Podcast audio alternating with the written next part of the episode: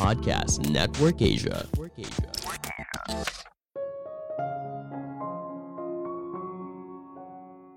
Drama di dunia kerja akan selalu ada. Sekarang tergantung kamu, apakah kamu mau ikutan drama atau menghindari hal tersebut. Halo semuanya, nama saya Michael. Selamat datang di podcast saya, Sikutu Buku. Kali ini saya akan membahas bagaimana untuk menghindari drama di dunia kerja. Ini merupakan rangkuman dari video TED Talk Anastasia Penright yang berjudul 5 Steps to Remove Yourself from Drama at Work dan diolah dari berbagai sumber. Sebelum kita mulai, buat kalian yang mau support podcast ini agar terus berkarya, caranya gampang banget. Kalian cukup klik follow. Dukungan kalian membantu banget supaya kita bisa rutin posting dan bersama-sama belajar di podcast ini.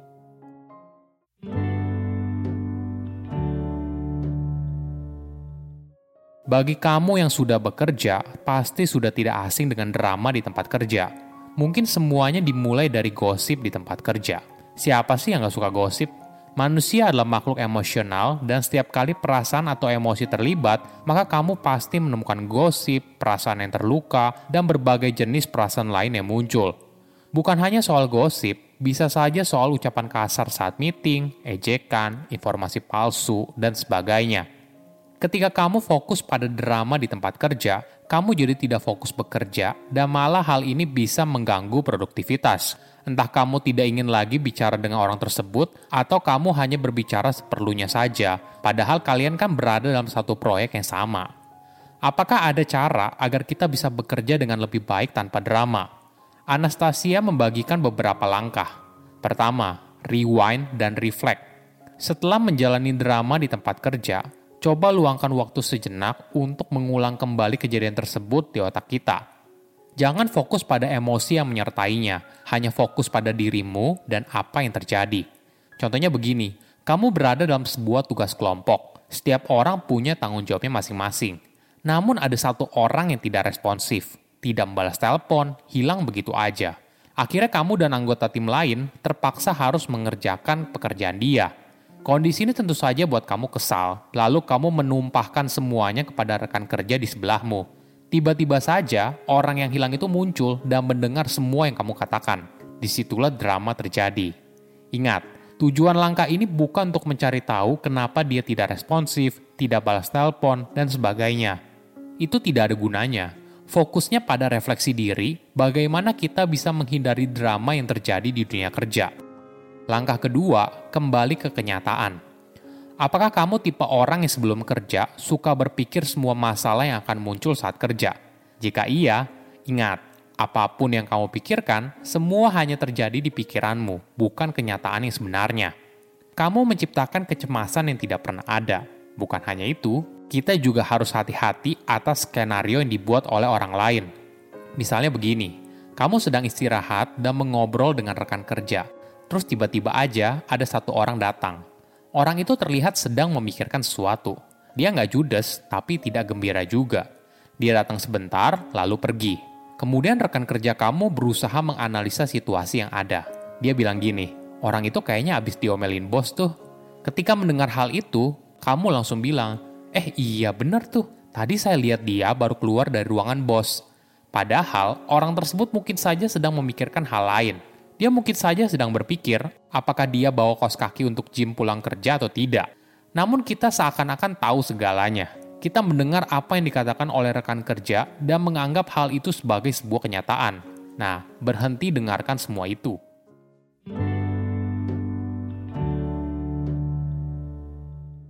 Langkah ketiga, curahkan semua keluh kesahmu.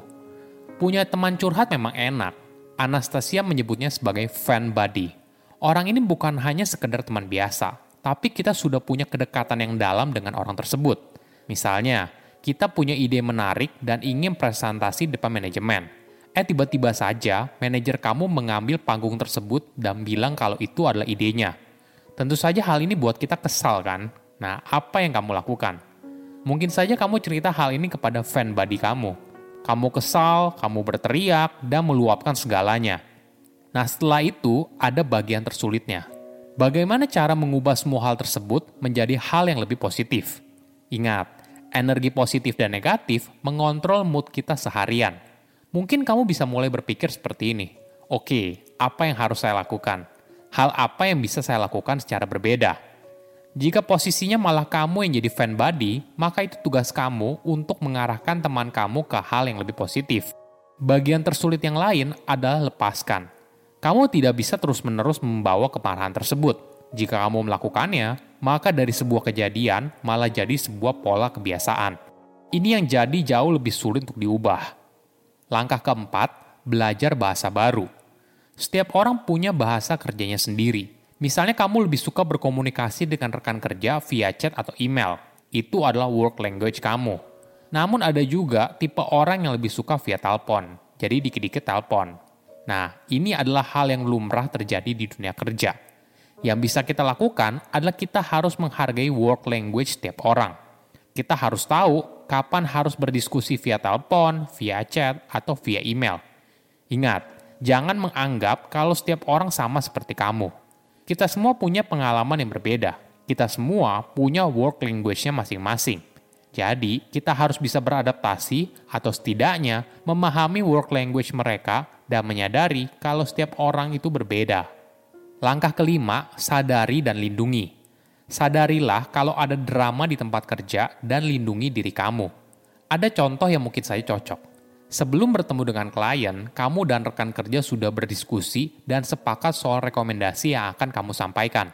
Nah, saat ketemu, klien kamu tidak setuju dengan rekomendasi yang kamu sampaikan.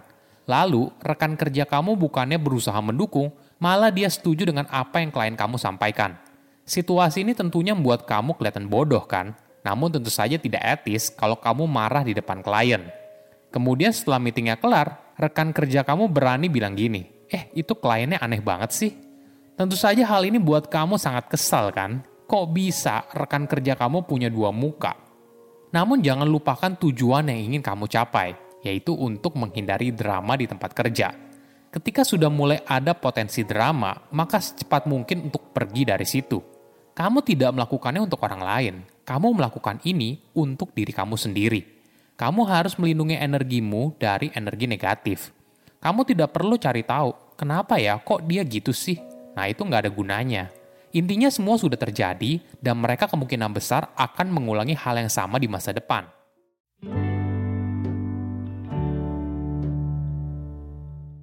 Kita kadang terbiasa memiliki ekspektasi terhadap orang lain, lalu kecewa saat orang tersebut tidak punya perilaku yang sama. Kita harus bisa menerima orang tersebut apa adanya dan menyesuaikan diri kita untuk menghadapi situasi tersebut. Menghindari drama di tempat kerja merupakan cara menjauhi seorang secara profesional. Namun tentu saja, kita tidak bisa mengubah orang lain bersikap di dunia kerja. Oleh karena itu, akan selalu ada drama di tempat kerja Cuma bedanya, sekarang kita sudah bisa menghindarinya. Oke, jadi apa kesimpulannya? Pertama, drama di dunia kerja akan selalu ada. Dalam dunia kerja pasti ada drama dan ini merupakan sesuatu yang tidak bisa dihindari. Kita tidak bisa mengatur perilaku orang lain, tapi kita bisa memilih untuk tidak masuk ke dalam drama di dunia kerja. Kedua, ubah energi negatif jadi energi positif. Dalam dunia kerja, pasti ada aja yang bikin kamu kesal Misalnya rekan kerja yang ngomongnya kasar, atasan yang kasih informasi setengah-setengah, dan sebagainya. Namun jangan terjebak pada hal yang negatif. Coba berusaha untuk mengubah hal tersebut menjadi hal yang lebih positif. Ketiga, lindungi diri kamu dari drama di kantor. Ini yang paling penting. Ingat, kita tidak bisa mengontrol perilaku orang lain. Jadi ketika mulai ada bibit-bibit drama, maka sadarilah lalu hindari. Kamu tidak melakukan ini untuk mereka, tapi untuk kebaikan diri kamu sendiri. Saya undur diri, jangan lupa follow podcast Sikutu Buku. Bye-bye. Pandangan dan opini yang disampaikan oleh kreator podcast, host, dan tamu tidak mencerminkan kebijakan resmi dan bagian dari podcast Network Asia. Setiap konten yang disampaikan mereka di dalam podcast adalah opini mereka sendiri dan tidak bermaksud untuk merugikan agama, grup etnik, perkumpulan, organisasi, perusahaan, perorangan, atau siapa pun dan apa pun.